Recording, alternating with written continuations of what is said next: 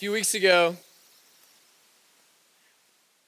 I had to go and pick up Gracie from her grandparents' house, and unfortunately, things went amiss.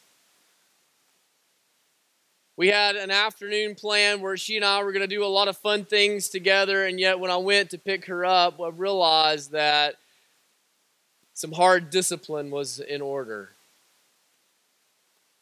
And when you have this little creature of love that brings you just unbridled joy and happiness like perhaps no other person, and, I, have told you before that there's probably more love in that little bitty 35 pound frame than anything I've ever seen before in my life.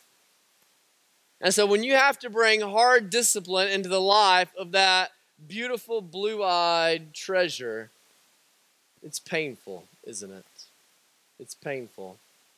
And many of you fathers on this Father's Day, this is something that that you can relate to as it was something that I knew was unavoidable that if I'm going to raise her to be the young woman that the Lord has molded her to be, if I'm going to protect her from potential destruction and catastrophe, if I'm going to protect her from her own self deception, that this discipline is necessary, even though I want to turn a blind eye, and even though I really just wanted to go on with our afternoon plans. And so, as we walked through that afternoon together, I think it bothered me, honestly, more than it bothered her. And I'd talked with Megan, and Megan's like, Cody, it's okay. It's okay. You did what had to be done. It is, it, it is okay. It's right and reasonable and good. But proper discipline comes from love, doesn't it? Proper discipline comes from love. It is not venting, it, it, it is not getting and letting off steam. It, it, it's not to, to kind of figure out how to exacerbate the, the, the emotions that you're feeling or to provoke your children. It is to demonstrate love in their lives. Even at cost to yourself, even though it is painful to you. And as we come into Matthew 23, as we read Matthew 23, as we read the words of Jesus in Matthew 23, this is how we should understand them. That Jesus is here speaking, and he is speaking as the great prophet. And speaking as the great prophet, he is speaking words that are hard and words that are difficult and words that are condemning and judgmental and words that, frankly, are going to bring devastation to his people. But they are not words in which Jesus is simply blowing off steam or letting out venom. They are words that are coming from Jesus because Jesus loves his people because Jesus loves his people, and because Jesus loves his glory, and because Jesus loves holiness.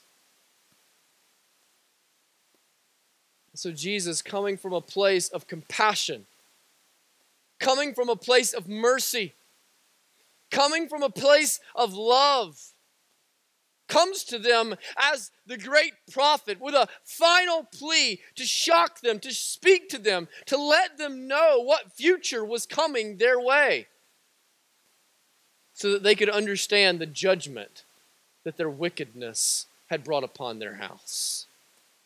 These are words of discipline coming from a loving God through the mouth of the great prophets. If you have your Bibles, turn with me now to Matthew chapter 23. We'll begin in verse 13.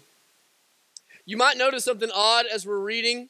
We're not going to spend a lot of time talking about it, but you'll notice if your translation might be different than mine. Mine just has it at the bottom of the page, but there's not going to be a verse 14, or if there is a verse 14, it might be in brackets. The reason for that is that most of the reliable manuscripts that we have way back as close as we can get to the time of Jesus. Do not have that or place that in the time of Jesus. We think that scribes, some scribes added that later on to kind of try to bring alignment between this book and the book of Mark and the book of Luke, which does have this verse. So if you have verse 14, like if you have a King James Bible and it's in there, that's probably really the words of Jesus, but it's the words of Jesus that are quoted in Mark and the words of Jesus that are quoted in Luke. It just wasn't intended to be in Matthew. So if you're wondering why your Bible may go from 13 to 15, and now that's kind of weird, if you'll look at the bottom in the fine print, you'll see it there. Or your Bible may have it in brackets there, which is letting you know that the editors of that Bible or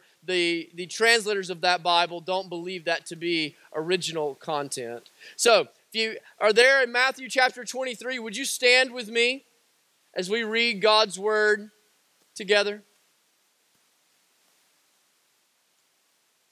Matthew chapter 23. We'll begin in verse 13. This is going to be quite a bit of reading. We're going to read all the way to the end of the chapter, and we'll finish it today. It says, but woe to you, scribes and Pharisees, hypocrites! For you shut the kingdom of heaven in people's faces. For neither, you neither enter yourselves nor allow those who would enter to go in. Woe to you, scribes and Pharisees, hypocrites! For you travel across sea and land to make a single proselyte, but when he becomes a proselyte, you make him twice as much a child of hell as yourselves. Woe to you, blind guides, who say, If anyone swears by the temple, it is nothing. But if anyone swears by the gold of the temple, he is bound by his oath. You blind fools. For which is greater, the gold or the temple that, is the, that has made the gold sacred? And you say, If anyone swears by the altar, it is nothing. But if anyone swears by the gift that is on the altar, he is bound by his oath. You blind men, for which is greater, the gift or the altar that makes the gift sacred? So whoever swears by the altar swears by it and by everything on it. And whoever swears by the temple swears by it and by him who dwells in it. And whoever swears by heaven swears by the throne of God and by him who sits upon it. Woe to you, scribes and Pharisees, hypocrites! For you tithe mint and dill and cumin, and have neglected the weightier matters of the law, justice and mercy and faithfulness. These you ought to have done without neglecting the others. You blind guides, straining out a gnat and swallowing a camel. Woe to you, scribes and Pharisees, hypocrites! For you clean the outside of the cup and the plate, but inside they are full of greed and self indulgence. You bleed Pharisee, you blind Pharisee. First, clean the inside of the cup and the plate, that the outside also may be clean. Woe to you, scribes and Pharisees, hypocrites! For you are like whitewashed tombs, which outwardly appear beautiful, but within are full of dead people's bones and all uncleanness. So you also outwardly appear righteous to others, but within you are full of hypocrisy and lawlessness. Woe to you, scribes and Pharisees, hypocrites! For you build the tombs of the prophets and decorate the monuments of the righteous, saying, If we had lived in the days of our fathers, we would not have taken, taken part with them in shedding the blood of the prophets. Thus, you witness against yourselves that you are sons of those who murdered the prophets. Fill up then the measure of your fathers. You serpents, you brood of vipers, how are you to escape being sentenced to hell? Therefore, I send you prophets and wise men and scribes, some of whom you will kill and crucify, and some who you will flog in your synagogues and persecute from town to town, so that on you may come all the righteous blood shed on earth, from the blood of righteous Abel to the blood of Zechariah, the son of Berechiah, whom you murdered between the sanctuary and the altar. Truly I say to you, all these things will come upon this generation. Oh, Jerusalem, Jerusalem, the city that kills the prophets and stones those who were sent to it.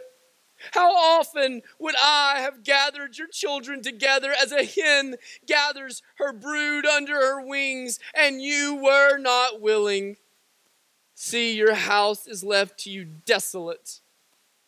For I tell you, You will not see me again until you say, Blessed is he who comes in the name of the Lord.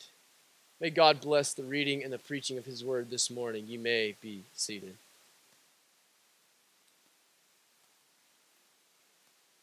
So Jesus comes in Matthew 23 and he turns and he pivots from this conversation, these ongoing conversations that he's been having with the scribes and the Pharisees. And he begins by addressing his disciples and addressing the crowd to let them know what they, he is seeing in the Pharisees, he must not see in the lives of his disciples. He must not see in the life of his church. He must not find it true in his people. But when we come to verse 13, he goes and he begins to address the scribes and the Pharisees directly. Now, over the last two weeks, you've probably heard me address Jesus or call Jesus directly the great prophet, and I've done that intentionally. In Deuteronomy chapter 18, it promised that there would be a new prophet that would come.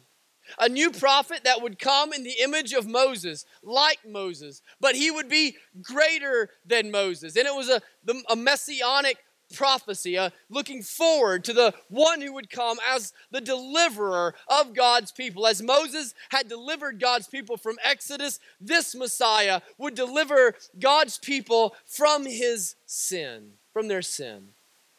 And Jesus is this long awaited new prophet. Jesus is this long awaited greater Moses, and he has come to his people.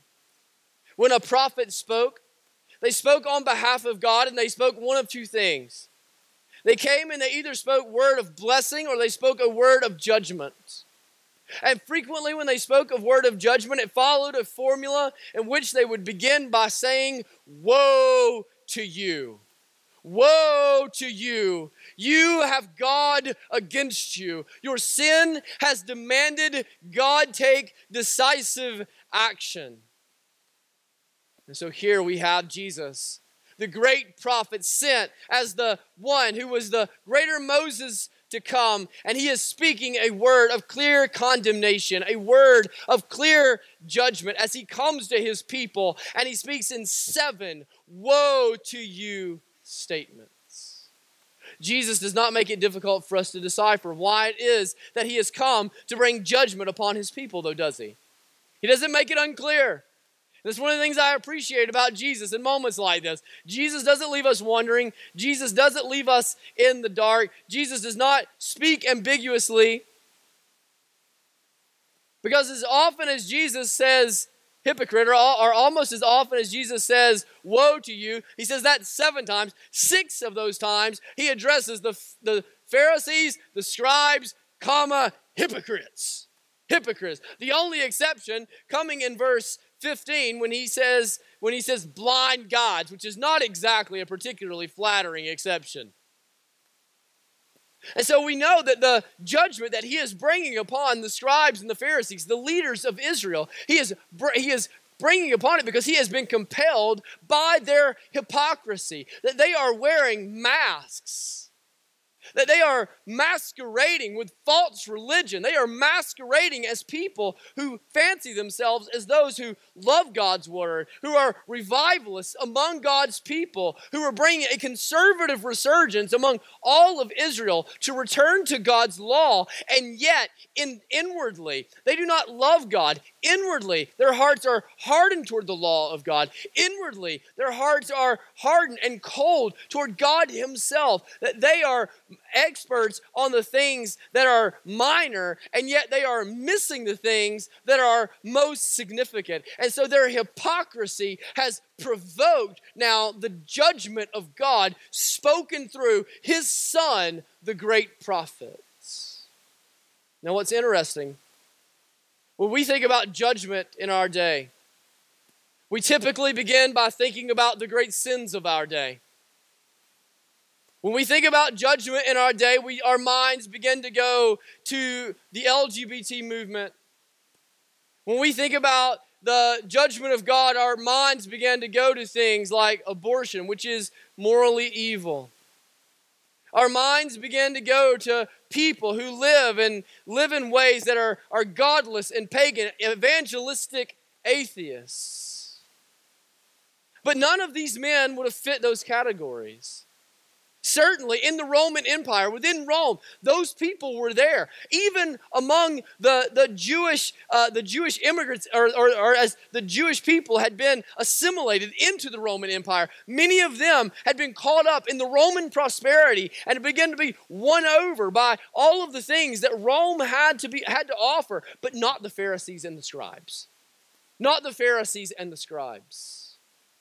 These men were not were not men that were staying up late and going and going from bar to bar to bar. They were not in frat houses surrounded by stacks of beer cans. They were not in the middle of homosexual affairs. Now, these were men that would have been members of a Baptist church who would have worn their shirt tucked in they would have been a member of the volunteer fire department. They would have always shown up to work on time. The community would have honored them as a good husband and a good dad and an upstanding citizen. From the outside, it appeared that they were pious. It appeared that they were godly. Their Bibles would have appeared well worn. Their church attendance would have been perfect. They would have had scripture memorized. They would have held offices in the life of the church. They would have been deacons and elders and teachers. And yet, the harshest words, the harshest words that we have recorded in all of the gospel accounts by Jesus Christ Himself are reserved for them. Reserved for them. Religious fakes. Religious fakes people who fancy themselves as people of God, people who are filled with external religion and yet are inwardly dead. People who, who put on a mask that makes others think they love God and walk with God and know God, and yet inwardly they are far from God, and inwardly they are resentful toward all of the things that they are, that they are doing to begin with. And you know what's most terrifying about the position of the Pharisees and the scribes? Is they believed that they were right. They believed they were right. They believed that they were God's favorites. They, they believed they had restored integrity to God's people.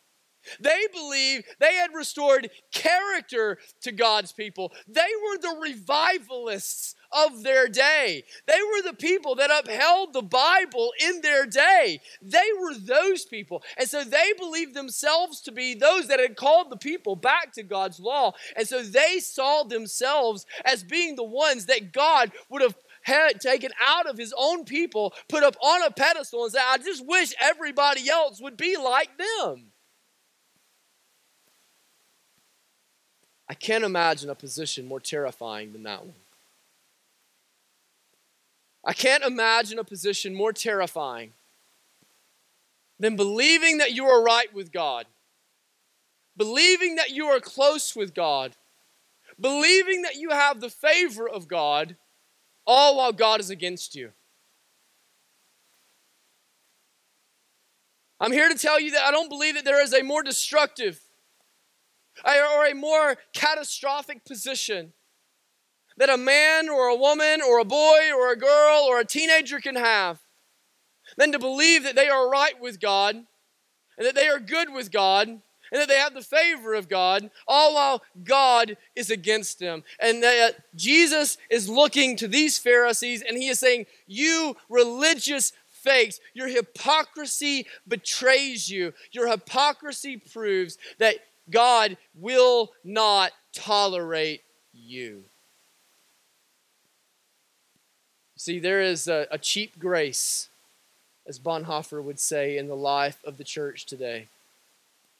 There is a cheap grace now because we have heard for so long that the church is filled with hypocrites. And so now our patented response has been of course there's the church is filled with hypocrites. I'm a hypocrite, everybody's a hypocrite. And y'all there's so much truth in that.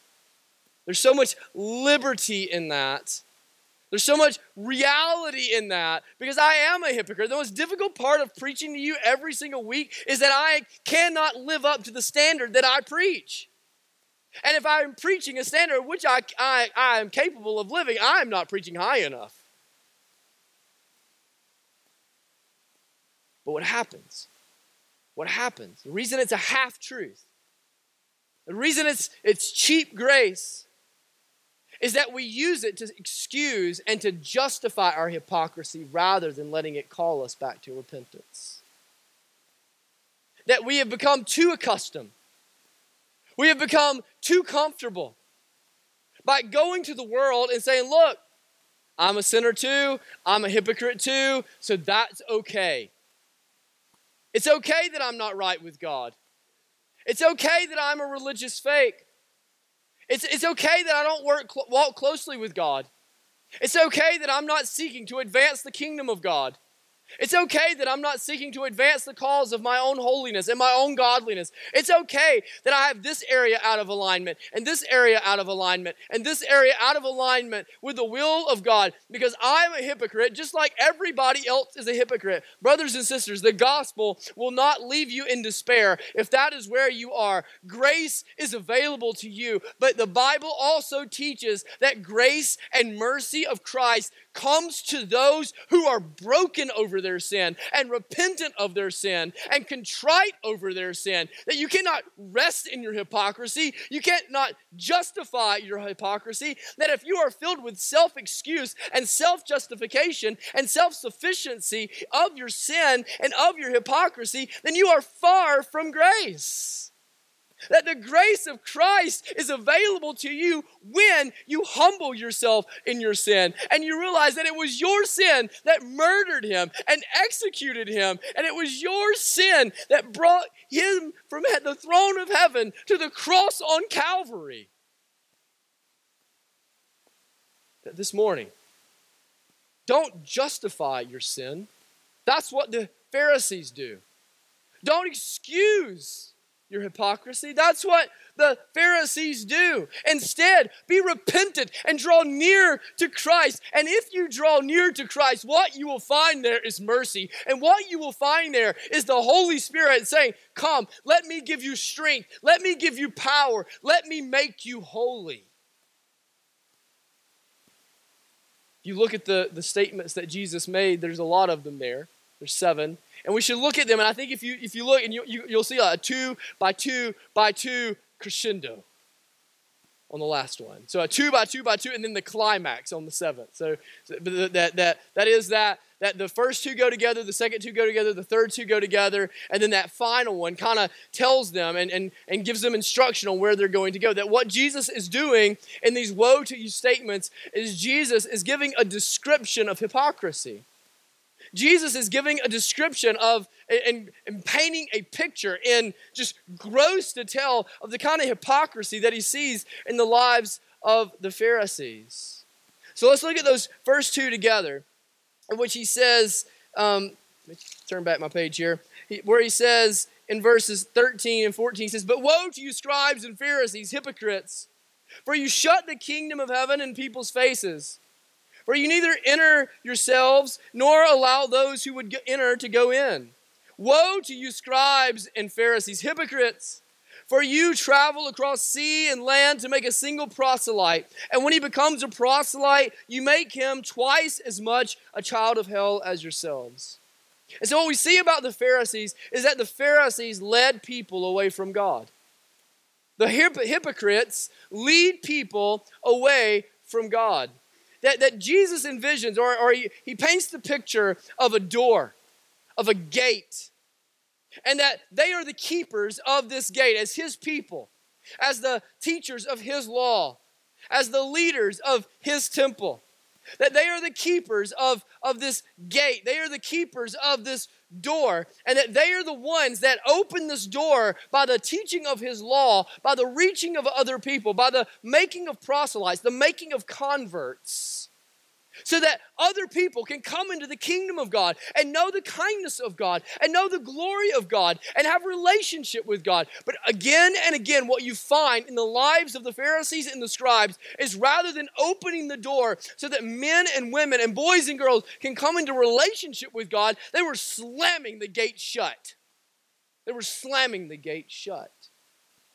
Now, we might be, our, our default might be to think of the Pharisees and the scribes the way that we think of ourselves. That perhaps the reason that, that they were leading people away from God, or perhaps the reason they were shutting the door in the faces of people so that people couldn't come into the kingdom of God, is because they were lazy. Is because they didn't tell people about God.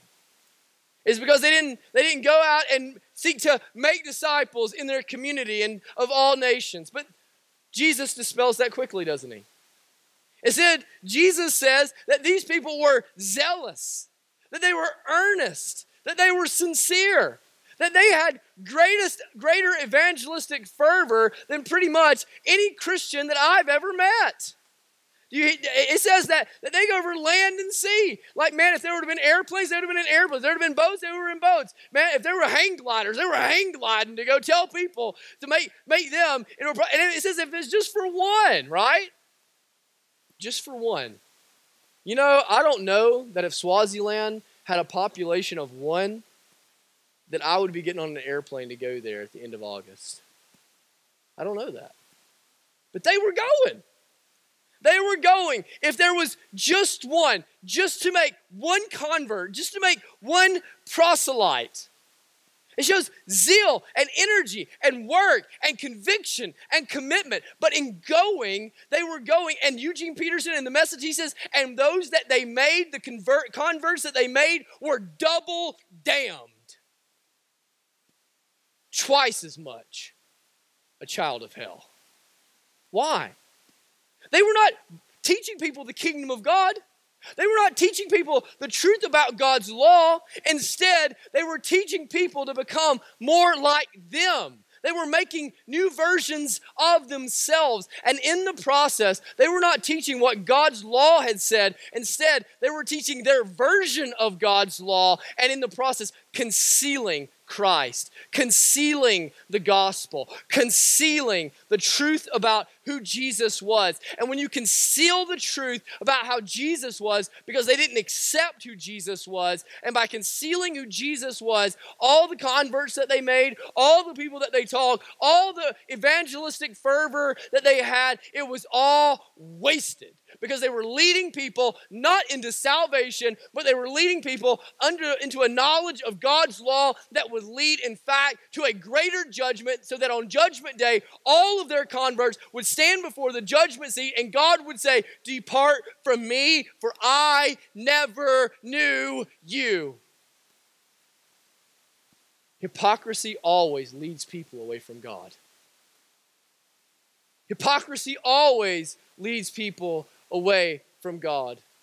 These men said that they loved God's word. They said they would observe God's word more than anybody else. They said that they would study God's word more than anybody else. And yet, Luke 24 teaches us that the entirety of the Old Testament is just like the entirety of the New Testament, that all of it is about Christ. All of it is about Jesus. All of it is about redemption. All of it is about the gospel. So they were hypocrites. They said they loved God's word. They said they knew God's word. They said they observed God's word, but they didn't know it. They didn't observe it. They didn't understand it. They didn't teach it. And by neglecting all of those things in their hypocrisy, led men and women and whole families away from the truth about God. Our hypocrisy is the same way, brothers and sisters. That when we live lives as religious fakes, when we live lives that are characterized by double standards and self righteous masks, when we try to put a, a, marble facade on a broken down, rusted out shed, it conceals the gospel and it conceals Christ and it leads people away from the truth. In the church, I, I, I, can name at least two kinds of churches that I believe are living this kind of hypocritical life and that we should guard ourselves against. The first would be the self righteous church.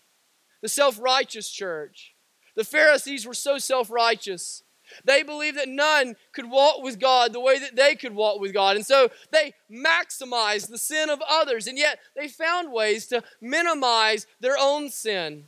In Matthew chapter 5, Jesus says that it was like they would go and they would find the speck in your eye, and yet they wouldn't they would ignore the plank in their own eye. And that's what self-righteous churches do. They stand on bully pulpits and they wave their finger at the culture and they point out all of the specks that are wrong with the culture and they maximize the sin of the culture, and yet they ignore all of the planks in their own eye, minimizing their own sin. And by doing so, they forfeit their gospel witness. They conceal the gospel, they conceal grace, they conceal mercy, they conceal the truth, they manipulate the truth to be something other than it actually is. And their integrity is compromised, their witness is compromised, their worship is false. The second kind of church that we would see is the secular church. The secular church. This is the kind of church that they seek to blend into the culture rather than standing against the culture. Except that they too are wearing a mask because they go to the world and they tell the world that we have the answers that you're looking for. We have all the things that you've been seeking. We have all the things that can answer all of life's questions.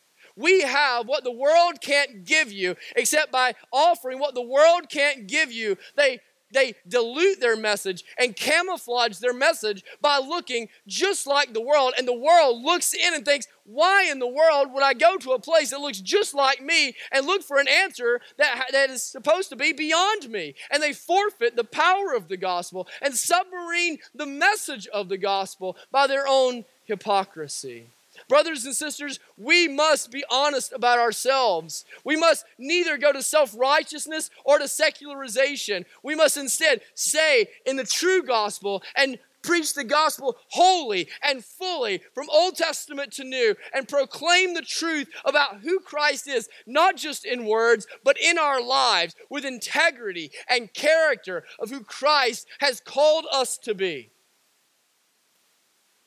The second, the, the second thing that we see about the Pharisees is that the Pharisees used the letter of the law to violate the spirit of the law. The Pharisees used the letter of the law to violate the spirit of the law. Listen, look in verse 16. It says, Woe to you, blind guides, who say, If anyone swears by the temple, it is nothing. But if anyone swears by the gold of the temple, he is bound by his oath. You blind fools. For which is greater, the gold of the or the temple that has made the gold sacred? And you say, if anyone swears by the altar, it is nothing. But if anyone swears by the gift that is on the altar, he is bound by his oath. You blind men, for which is greater, the gift or the altar that made the gift sacred? So whoever swears by the altar swears by it and by everything on it. And whoever swears by the temple swears by it and by him who dwells in it. And whoever swears by heaven swears by the throne of God and by him who sits upon it. Woe to you, scribes and Pharisees, hypocrites, for you tithe, mint, and dill, and cumin, and have neglected the weightier matters of the law, justice, and mercy, and faithfulness. These you ought to have done without neglecting the others. You blind guides, straining out a gnat and swallowing a camel. So these next two, what we see that they have in common is they are both relating to God's word itself, relating to God's law itself. Jesus, first, if you remember back in the Sermon on the Mount, I think so much of the Sermon on the Mount is a response to the teachings and to the lifestyles and to the hypocrisy that is found in the Pharisees to begin with. And Jesus tells us what? That your yes should be yes and your no should be no. No, don't, don't have to go and say, I make an oath. Don't go and say, I make a promise. No, yes means yes, no means no. Why?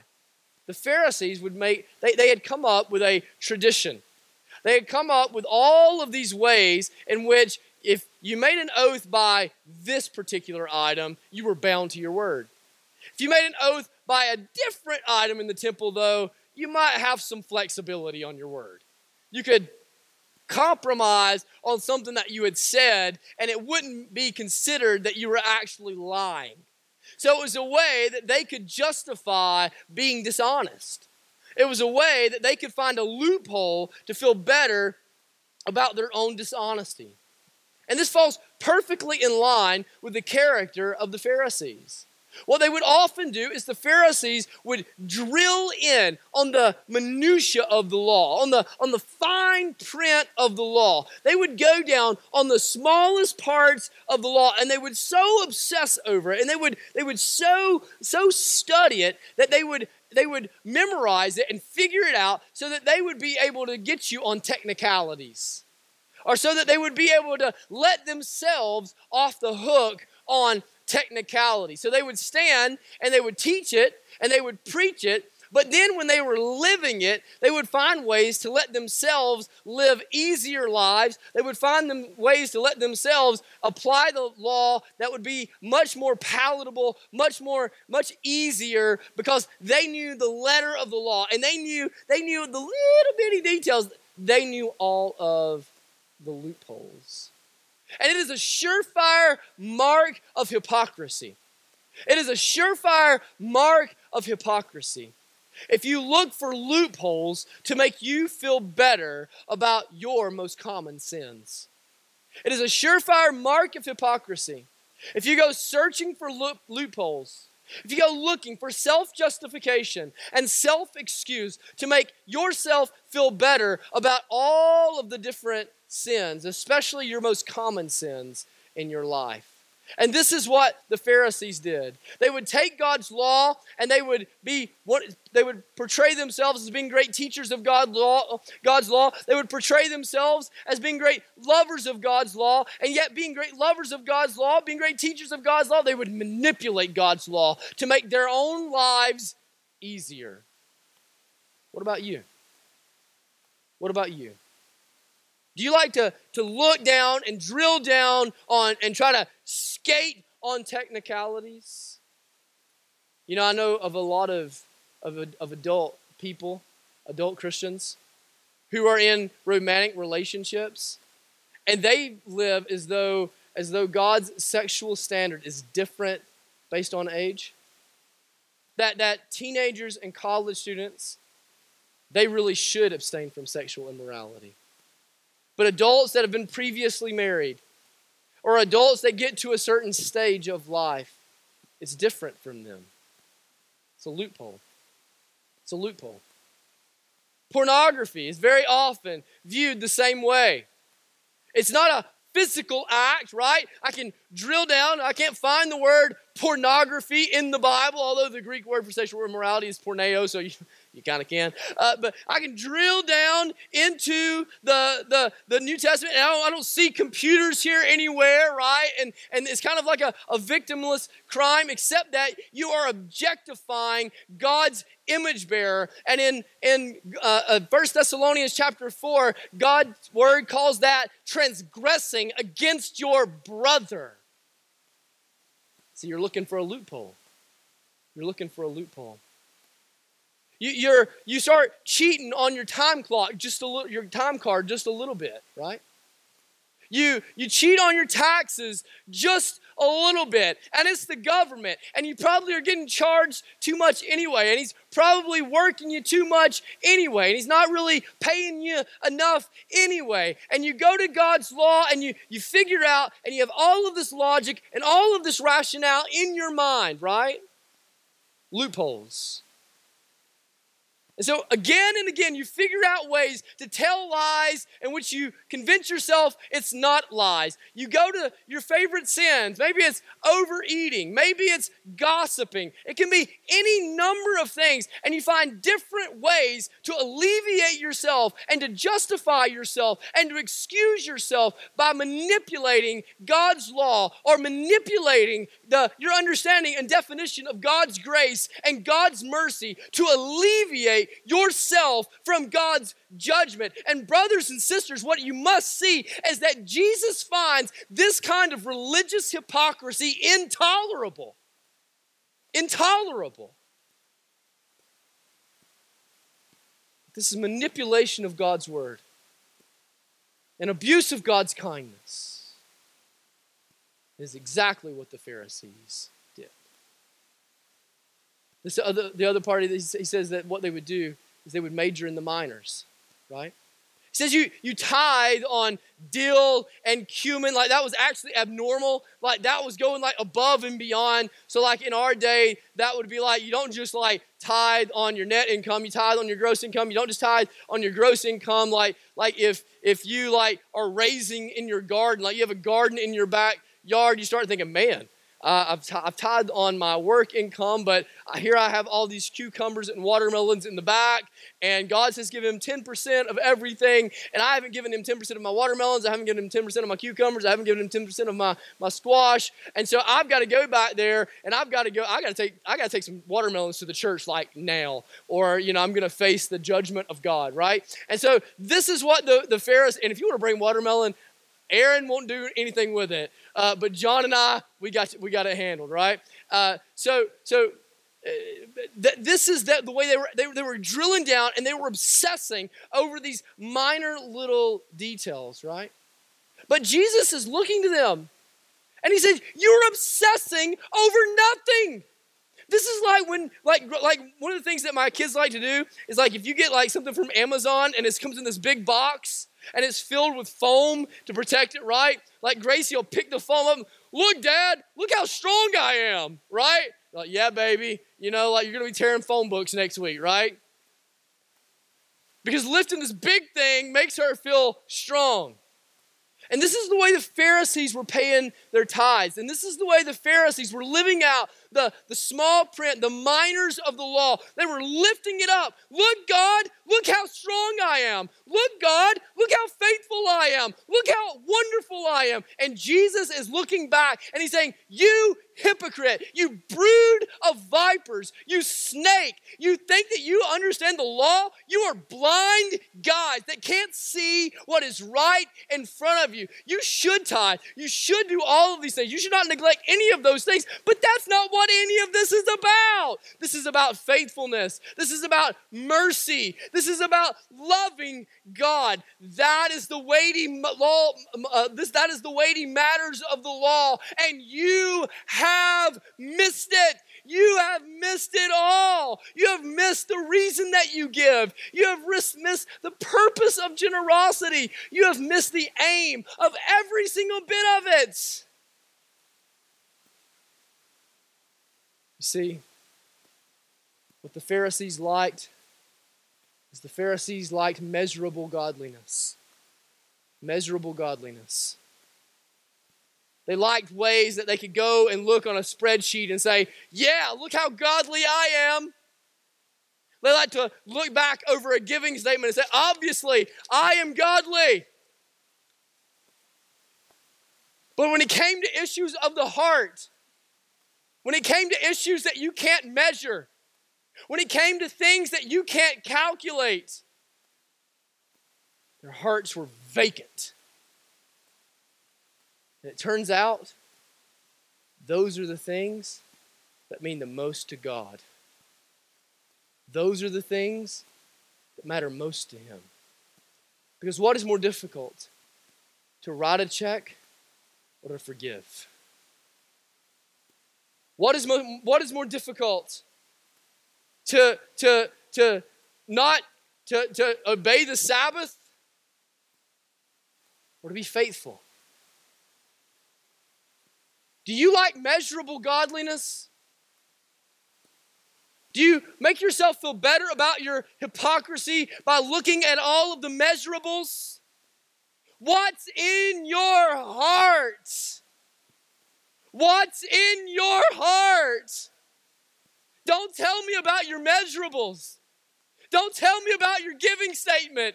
You should not neglect those things Jesus says, but tell me about your worship.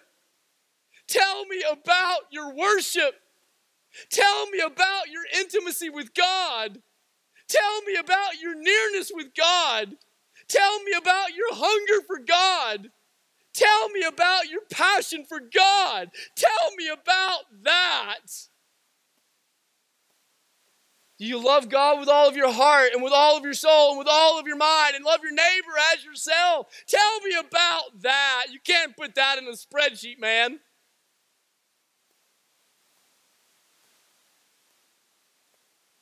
Next, Jesus says, You see how these are building. He says, You worry so much about purifying everything, cleaning everything, that the outside of your cup, it looks sterling, it looks spectacular, but, but inwardly, your cup is filled with greed and self indulgence. That you are like a whitewashed tomb. See, before the Passover, before the Passover, they had all these tombs in Israel. All the tombs in Israel. And you had all these things that you couldn't do, you couldn't touch, or it would defile you. And you were, you were then disqualified from, wor- from worship. And the thing that would most defile you, the thing that would make you most unclean before God was if you would touch a corpse. And so before the Passover, what the men of Israel would do is they would go and they would paint all of the tombs with a, a lime plaster so that the tombs and the memorials of the people of Israel would stand out almost fluorescent white against the, the, the dark backdrop of the ancient Near East in Palestine. And these memorials would stand out and they would be beautiful and sterling, and it would just be apparently clean. Jesus looked at these Pharisees and he may be looking at us and he would say, This is your life. You are focused on cold religious externalism. That you make sure that you've got the right clothes. You make sure that you know the right answers. You make sure that you're carrying the right book. On the outside, you're beautiful. On the outside, your clothes are pressed. On the outside, it looks like your family has it all together. On the outside, you have all of the right credentials. On the outside, you have all of the right attendance numbers. On the outside, you have all of the right measurables. But behind, behind the tomb, when you roll away the stone, there is nothing there but a corpse. There's nothing there but dead bones. This morning, if you find yourself as a religious fake, you don't need to try harder. You don't need to try harder. You need to be born again. You need to be born again. I want to ask you a question. I don't have a good illustration for it, I don't have an eloquent way of, of putting it. Are you inwardly alive? Are you inwardly alive? You see, the Pharisees what we see about the Pharisees and what we know about the hypocrites is that the Pharisees were outwardly spotless but inwardly dead. The Pharisees were outwardly spotless but inwardly dead. What about you? What about you? Are you inwardly alive? Don't start thinking about all of your measurables. Don't start telling me about your church attendance. Don't start telling me about your giving record. Don't start thinking about your church office. Don't start thinking about your reputation. No, in your heart, in your spirit, just you and God, before the face of God alone, before the judgment seat of the Lord, when He looks down at you, something that I can't answer for you, your husband can't answer for you, your mom and dad can't answer for you. Are you alive? Are you alive? You may have spent your entire life trying to convince yourself that you're okay. You may have spent your entire life trying to convince other people that you're okay. But this morning, be honest with yourself. Get past all of the self deception and all of the self justification and be truthful before God. Are you alive? You don't need to try harder. You don't need to do more. In fact, brother, you can't fix yourself. You need to be born again. You need a new heart. Come to Christ. Come to Christ. So he lands on this crescendo. He lands on this crescendo. He says, Woe to you, scribes and Pharisees, hypocrites! For you build the tombs of the prophets and decorate the monuments of the righteous, saying, If we had lived in the days of our forefathers, we would not have taken part with them in the shedding of the blood of the prophets. Thus you witness against yourselves that you are sons of those who murdered the prophets. Fill up then the measure of your fathers, you serpents, you brood of vipers. How are you to escape being sentenced to hell? Therefore I send you prophets and wise men and scribes, some of whom you will kill and crucify, and some you will flog in your synagogues and persecute from time town to town, so that you, on you may come all the righteous blood shed on earth, from the blood of the righteous Abel to the blood of Zechariah, the son of Berechiah, whom you murdered between the sanctuary and the altar. Truly, I say to you, all these things will come upon this generation. He stops so much as describing them as describing the future if they continue on this path. He says, You thought you were different. See, every generation is guilty of generational snobbery. Every generation is guilty of generational snobbery. We believe that we have to fix all the problems that were handed over to us, and then we lament the generation that's coming after us because they're going to break everything that we just fixed, right? Every single one of us. We have to fix what mama and daddy did, and then we have to just brace the world for what our kids are about to do. And the Pharisees were no different. They look back over the history of the people of Israel and they would think, how could they? How could they? How could they have murdered all of the prophets? How could they have done all of these things? Oh God, if it had been us, it would have been different. And Jesus is saying, You think you wouldn't have murdered the prophets? You're about to murder the great prophet. You're about to send me to the cross and nail me with my arms spread. And you say that it would be different. In fact, in Matthew chapter 27, they will say, On our heads and on our children's head too. May his blood be counted. And Jesus says, and it will. You will feel the full measure of God's wrath, stored up from the very first murder of Abel to the very last murder of Zechariah. You will know. I will send my disciples, I will send my missionaries, I will send my apostles, and you will persecute them, and you will destroy them, and you will murder them too, and desolation will come upon the people of Israel. Oh, but that won't be the last word. That won't be the last word. You're going to shout in just a few days, just in three days, you're going to shout, Crucify him, crucify him, crucify him.